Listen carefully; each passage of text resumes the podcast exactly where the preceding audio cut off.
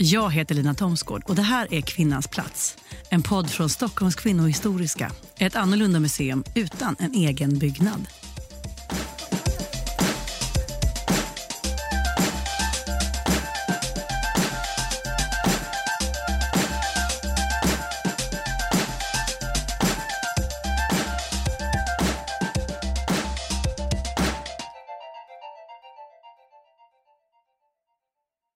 Hoffman Udgren, den välkända chansonettsångerskan, varietéartisten och senare direktrisen, kommer under sin tid att dominera nöjeslivet i Stockholm.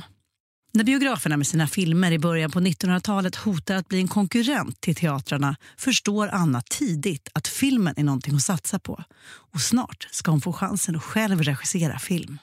Mellan 1911 och 1912 regisserar hon sex filmer däribland Strindbergs Fröken Julie och Fadren, vilket kommer att göra henne till Sveriges första kvinnliga filmregissör. Emma Ikekwe har pratat med teaterforskaren Marika V Lagerkrans som spenderat tio år till att nysta i Annas historia. Ja, då är det en bild i tidningen här, till och med. Så ser man en lada och så ser man folk som dansar där inne. Och sen ser man Anna själv som står där och så ser man fotografen. En kylig oktoberdag i Stockholmstrakten 1911. Förbi åkrar och halmdös inne på en gård står 43-åriga Anna Hoffman Uddgren. Hon står och regisserar ett par sommarklädda skådespelare som står i en lada. Det är logdansen ur August Strindbergs drama Fröken Julie som är i full gång att iscensättas. En journalist är på besök under filminspelningen och ett filmreportage kommer senare att publiceras i Dagens Nyheter. Hon får frågan då vad Strindberg tycker om att låta sitt drama överföras till vita duken och då svarar fru Udgren stolt Åh, han är så intresserad att han tänker själv skriva ett stycke enkom för filmen. Anna, som i reportaget karaktäriseras som den oförbrännliga, energiska och påhittiga fru Udgren har fått Strindbergs välsignelse att göra om hans samtliga dramer till rörliga bilder på vita duken. Hon är runt sekelskiftet 1900 en av Stockholms mest kända kulturpersonligheter och omskrivs inte sällan i tidningarna. Hon bär många titlar och ännu ett ska hon få bära. För efter sin regidebut 1911 blir hon nämligen en av Sveriges första kvinnliga filmregissörer. Men de rörliga bilderna som börjat bli populära och som hon fått upp ögonen för kommer hon inte syssla med särskilt länge. Hennes filmkarriär blir intensiv, men kortlivad. Det är svårt att fantisera om vad för filmer hon skulle ha gjort och hur det skulle ha gått. Men man skulle kunna säga så här att hennes karriärväg, om man ser det som en slingrig bana, så kan man säga att hon tog sig fram där det var möjligt. Så att på det sättet speglar ju hennes karriär tiden.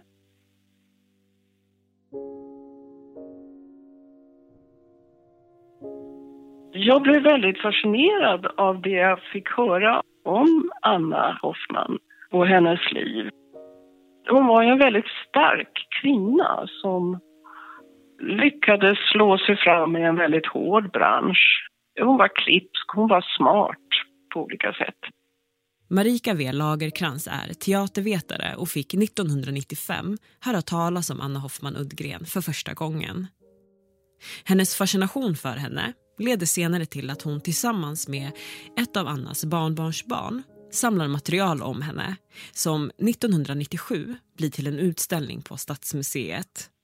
Och så har jag då i omgångar sammanlagt jag, tio år faktiskt fortsatt att läsa om och skriva om Anna Hoffman. 17 år gammal på hösten sade min mor till mig kan du tiga ska du få följa med mig till någon som kanske vill göra något för dig. Så börjar det som uppges vara Anna Hoffman Udgrens drygt fyrsidiga memoarutkast som finns bevarat efter henne. som cirka 30 år efter hennes död hittats i kvarlåtenskaperna efter hennes yngsta dotter och som Marika V Lagerkrans tagit del av. Denna någon som Anna skriver om i memoarerna ska senare visa sig vara kung Oscar den andra och som det sägs också vara hennes far. Anna föddes som Anna Hammarström 1868. Annas mamma, lantbrukardottern Emma Hammarström ska enligt släktsagan förmodligen kommit i kontakt med kronprins Oscar när hon jobbade som biljettförsäljare i det nyöppnade Nationalmuseet i Stockholm. Och det ska med tiden bli en offentlig hemlighet att Anna var oäkta dotter till Sveriges kung Oscar den andra. Det där är ju ingenting som man har bevis på, men eh, det är som en sån här hemlighet som alla kan, som alla känner till. I alla fall de som på något sätt hade kommit i kontakt med Anna fast det skrevs aldrig öppet om det under den här tiden när hon levde. Anna växer upp i Stockholm och uppfostras av mamma och mormor. Men att växa upp som oäkting medförde ett socialt stigma. Och I sina memoarer ska hon beskriva hur hennes skolkamrater retade henne så snart de fick reda på vem hennes far var. Hennes första vändpunkt i livet ska komma då vid 17-årsåldern när hennes mamma tar med henne till slottet för att för första gången träffa sin far. Han frågade Anna vad hon helst ville och då sa hon att hon ville åka till Frankrike och lära sig språket. Och så kommer det också bli. Anna får hjälp att komma till Paris. Den moderna sjudande metropolen som runt sekelskiftet ska bli känd för sitt virvlande nöjesliv och konstnärskvarter. I Paris lär hon sig franska, introduceras in i den skandinaviska borgerliga societeten och tar lektioner i sång. Hon har en god väninna där också som är utbildad sångerska och som hjälper henne och stödjer henne på många sätt. Hon lär sig artisteriets konstart och hur man för sig framför en publik. Hon får också göra några framträdanden där på någon sån här debutantföreställning får bra recensioner till och med i svenska tidningar. Och snart ska hon också börja försörja sig som en så kallad chansonettsångerska. Och chansonett, alltså det betyder ju liten visa. Det är vissångerska helt enkelt. Och hon sjöng ofta på franska eller översatte franska texter och man såg henne som fransk nästan faktiskt. Under senare delen av 1800-talet ska varieté bli ett populärt folknöje i Sverige. Framförallt för borgarklassens unga män. Varietéunderhållningen var ett internationellt fenomen och var scenframträdanden med blandad underhållning med allt ifrån sång, dans, magi och akrobatik. Varietén var gränsöverskridande. Och i den världen ska Anna själv så småningom göra storslagen entré. 1891, efter ett par fartfyllda år i Paris med uppträdanden, nya intryck och inspiration åker Anna hem till Sverige för att föda sin första dotter. Och då har hennes karriär som varietéartist bara börjat.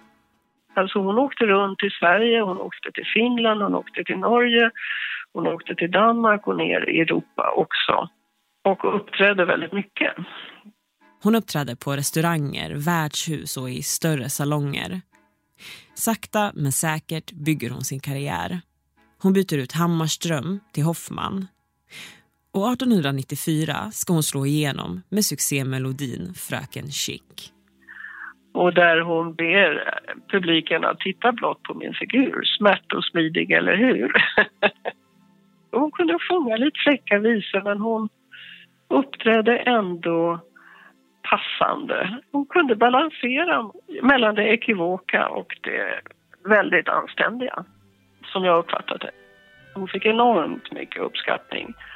Man ropade, hon var vår Anna, och man älskade henne. I den svenska tidningen Varieté från 1895 blir hon framröstad som publikfavorit. Det haglar applåder över henne och publiken tycks bara vilja ha mer. Varietén hade dåligt rykte. Det var väldigt mycket alkohol på varietén. Alltså, man satt vid bord och åt och drack till föreställningen. Och det var väldigt mycket brännvin och starka drycker. På grund av detta så väcktes då ett motstånd mot varietén. Man menade att det här var inte bra för de unga män, unga pojkar som gick på varietén. Det var dåligt, det var dåligt inflytande. Man tänker att varietén nog har sett sina bästa dagar när regeringen 1896 driver igenom ett spritförbud på varietéföreställningarna. Men trots det ska Anna ta nya tag och tänka om. 1896 är Anna ensam försörjande mor, nu till två döttrar. Sakta men säkert börjar hon själv arrangera egna varietéföreställningar på diverse scener runt om i Stockholm. Och så småningom ska hon även överta driften av den jättelika Kristallsalongen på Djurgården. Alltså hon var ju smart där. Hon insåg väl att eh, de var beredda på att hyra ut därför att jag tror inte att de hade tjänat så mycket senaste året på grund av det här spritförbudet. Så att de var väl lite trötta på det. Till föreställningarna som hon sätter ihop anställer hon välvalda artister, regisserar och uppträder samtidigt själv i dem. Hon har nu blivit direktris. Och 1896 är också året då filmen, eller de levande bilderna, gör sitt första intåg i Stockholm. Och året efter når de en bredare publik när en offentlig filmvisning äger rum på Allmänna konst och industriutställningen. Ur en kinematograf projiceras rörliga bilder på en vit duk. Ganska snabbt kommer de sensationella korta filmerna bli en uppskattad del av varietéprogrammen. Anna själv ska inkorporera det i föreställningarna hon arrangerar. Från eh, 1896 och framåt kan man säga blev det mer recensioner och mer omfattande och detaljerade recensioner av varietén. Och det kanske Anna var med om att driva fram faktiskt. Hon lärde sig när hon var direktris på varietén, vilket var ett jättetufft jobb då. Då lärde hon sig att få bra kontakt med journalister.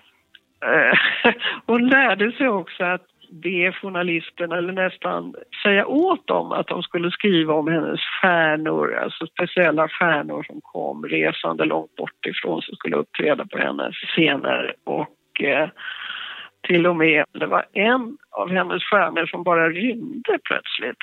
Och då blev det en skandal liksom i Stockholm och det blev det därför att hon såg till sina vänner att de skulle skriva om denna skandal, att hon bara hade rymt. Då blev det liksom något lockande som lockade mer publik till Annas föreställningar. I början av sekelskiftet gifter sig Anna med journalisten och författaren Gustav Uddgren. En nära och förtrogen vän till August Strindberg. Gustav Uddgren var en oerhört snäll och hjälpsam person som Strindberg var vän med ända tills han dog. Alltså han, han blev ju ovän med nästan alla människor, men inte med Gustav Uddgren. De får tre döttrar inom loppet av tre år. Och nu är de sju i familjen. Tillsammans ska de bli ett kändispar, som det skrivs om i pressen. De umgås i konstnärskretsar med författare och artister och så småningom tar de över ledningen av Cirkus i Stockholm. De turnerar land och rike med sina kabaréer och bjuder in internationella stjärnor som Cleo de Merod. Länge ska det gå väldigt bra för paret Uddgren. Men tiderna förändras och succéåren ser snart ut att vara förbi. Man ser det på annonsen och allting att det gick inte särskilt bra längre. Runt sekelskiftet sprider sig de sensationella levande bilderna med hjälp av filmförevisare som helt enkelt åker runt från stad till stad för att visa film samtidigt som de lärde upp fotografer i den nya tekniken Och i takt med de rörliga bildernas ökade popularitet börjar snart fasta biografer växa fram i storstäderna. Det växte ju upp eh, biografer som svampar ur jorden i Stockholm. Ena efter den andra och de fylldes av unga barn och eh, ungdomar och eh, vuxna. Det ökade antalet biografer utgjorde också en konkurrens. Biografägarna försökte locka nya besökare genom att ta in levande artister för att uppträda mellan de olika filminslagen. Anna börjar ta jobb som biografartist och snart ska hon gästspela på en av biografkungen N.P. Nilssons salonger i Stockholm. Den före detta hästhandlaren, också kallad Hästnisse driver år 1910 ett flertal biografer runt om i staden. Hon har nu börjat närma sig filmens värld. Och de båda entreprenörerna, N.P. Nilsson och Anna, kommer snart att inleda ett samarbete. Och sen förstod hon väl, det här var det nya. Efterfrågan på spelfilmer var stor. Tidigare hade man hyrt in filmer från utlandet. Men nu hände någonting nytt inom den svenska biografbranschen. Biografägare började skissa på egna filmproduktioner. Det fattades film. Det var liksom för lite tillgänglig film. Alltså det var en sånt enormt intresse för att gå på bio. Och då kom den här idén att de skulle spela in nya filmer i Stockholm. Anna och Hästnisse bestämmer sig helt enkelt för att göra film tillsammans. Så med N.P. Nilsson som finansiär, Anna som regissör maken Gustav Uddgren som manusförfattare och med filmfotografen Otto Bökman sätter de igång med filmen som ska få namnet Stockholms frestelser eller Ett Norrlands herrskapsäventyr i den sköna synderskans stad. Och det var ju jättetufft. Alla scener fick ju spelas in utomhus för att man hade ju inte ljus på den tiden. Så att de fick liksom leta upp ställen i Stockholm som hade mycket solljus på något sätt. Om de skulle ha en interiörscen då ställde de ut möbler och så hade lite kulisser runt om. 1911 har filmen premiär på en av Hästnisses finaste biografer Orientaliska teatern på Drottninggatan i Stockholm. Filmen, som också skulle kunna klassas som en reklamfilm med alla de olika Stockholmsbutiker som syns och namnges annonserades av Orientaliska som första svenska heltimmesskådespelet. Den handlar om sågverksägaren Persson från Norrland som reser till Stockholm med sin hustru Julia för att roa sig efter att ha vunnit högsta vinsten på lotteri. Med i filmen spelar kända skådespelare och även Anna ska själv spela en liten karaktärsroll. Och med fullt hus nästan varje kväll går den hela fyra veckor på biografen. Vilket inte hörde till vanligheten. Det handlade ganska mycket om att få en bra historia som publiken tyckte om, som var lite spännande och, då där det var liksom vackra scener från Stockholm så man kände igen sig. Det var mycket det. Stockholmspubliken tyckte om att se sin egen stad på vita duken. Det var verkligen så. Ganska snart efter succén sätter de igång med nästa film, melodramat Blott en dröm i vilken Anna, förutom regi, också står för manus. Den handlar om sömmerskan Hildur som vid sin symaskin slumrar till och drömmer att hon gifter sig med en löjtnant. När Hildur till slut finner hennes vän Adele i armarna på löjtnaden vaknar Hildur upp ur det som blott var en dröm. Även i den här filmen ska man få se Stockholm. Det filmas på Operans terrass i Haga, Koppartälten och Nacka Näs. Filmen innehåller 53 scenväxlingar. Och också den här filmen ska få positiv respons. Hon var både som producent och regissör. Hon fick ju ordna och styra och ställa med allting. Och eh, ser till också att hon får mycket reklam i tidningarna. I en artikel i Dagens Nyheter från juli 1911 konstateras det att fru Uddgren är i full stånd att inspela biografdramer. När artikeln skrivs har den tredje filmen, Stockholmsdamernas älskling, spelats in och Anna är i full gång med att regissera den fjärde filmen, Systrarna med originalmanus av författaren Elin Wägner. I artikeln fortsätter man att skriva att citat, fru Uddgren nedlägger mycket möda på sina biografdramer. Hon far omkring till alla håll och kanter av staden och förevigar många genuina Stockholmsplatser och situationer. Slutcitat. Hon får ju lite frågor om hur det är att filmatografera och liksom vad som händer, vad hon gör i en intervju. Och då säger hon ju att det handlar om att hitta bra inspelningsplatser. Och jag har ögonen med mig hela tiden, någonting sånt där, för att leta fram bra platser för vår nästa film. Så, där. så det verkar som hon liksom hela tiden håller på och tänker på det där med filmen. Och så i september samma år frågar Gustav Uddgren försiktigt vännen August Strindberg hur han skulle ställa sig till en filmatisering av något av hans verk. Och dagen därpå ska ett telegram komma. Varsågod och kinematografera så mycket ni vill om min dramatik. Signerat August Strindberg. Hon fick ju rättigheten till alla Strindbergs pjäser faktiskt. Och de väntar inte med att sätta igång. Ganska så direkt påbörjas inspelningen av två av Strindbergs mest omtalade verk. Fadren och Fröken Julie. Till Strindberg-filmerna använder sig Anna av samma ensemble som också spelat pjäserna på Strindbergs egna scen, Intima teatern. Fröken Julie spelas in vid Mosebacke och Stora Väsbys slott och i vanlig ordning under bar himmel. Och jag vet att för Fröken Julie så skrev de synopsis. I filmreportaget i Dagens Nyheter som senare ska publiceras med rubriken Strindberg på biograf berättar Anna om hur betydelsefullt det är med gestaltning. Vikten av att ha med de där scenerna som bara omnämns i pjäsen just för sammanhangets skull. De skriver bland annat till förförelsescenen och självmordsscenen i vilken fröken Julie med rakkniven markerar ett snitt mot halsen. Och det gör hon trots att hon vet att det må hända att scenen kanske blir bortklippt av den nyinrättade censurinstitutionen Statens biografbyrå. Till fadren byggdes en dekor upp på Gröna Lund. Och till skillnad från Fröken Julie och alla de andra tidigare filmerna finns här inte några rikliga miljöbyten utan handlingen utspelar sig mer eller mindre i ett enda rum. Det är filmad teater, helt enkelt.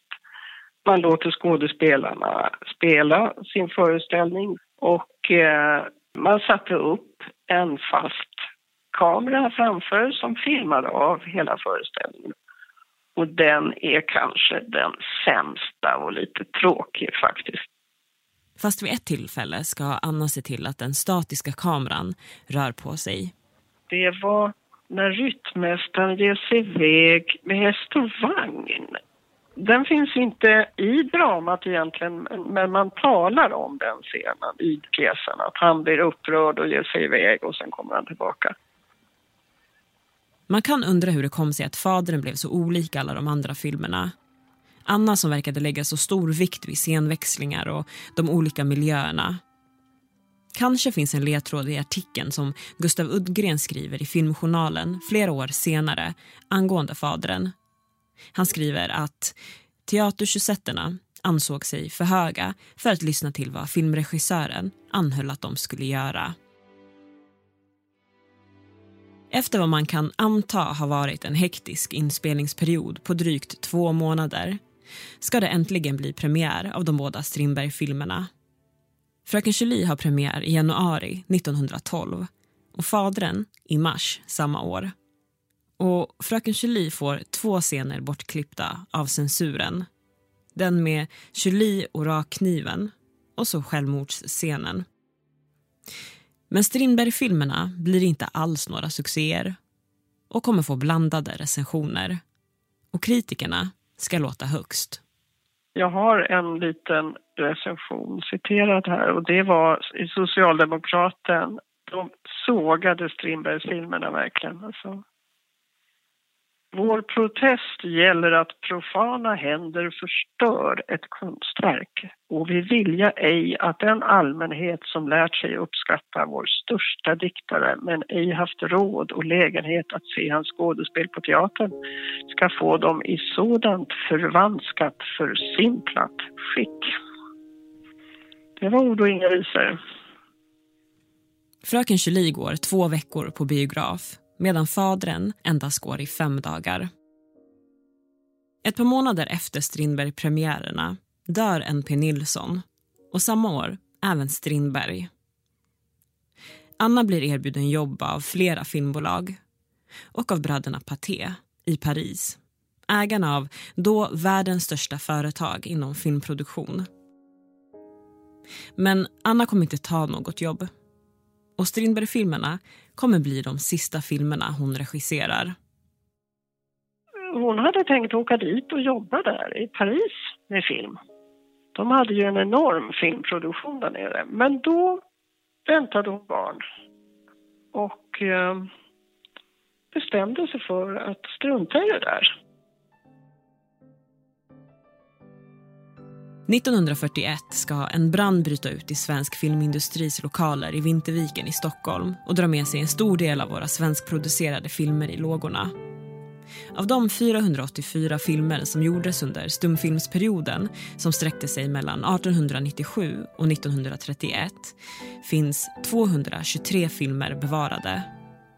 Och i samlingen av filmer regisserade av Anna finns endast en kvar.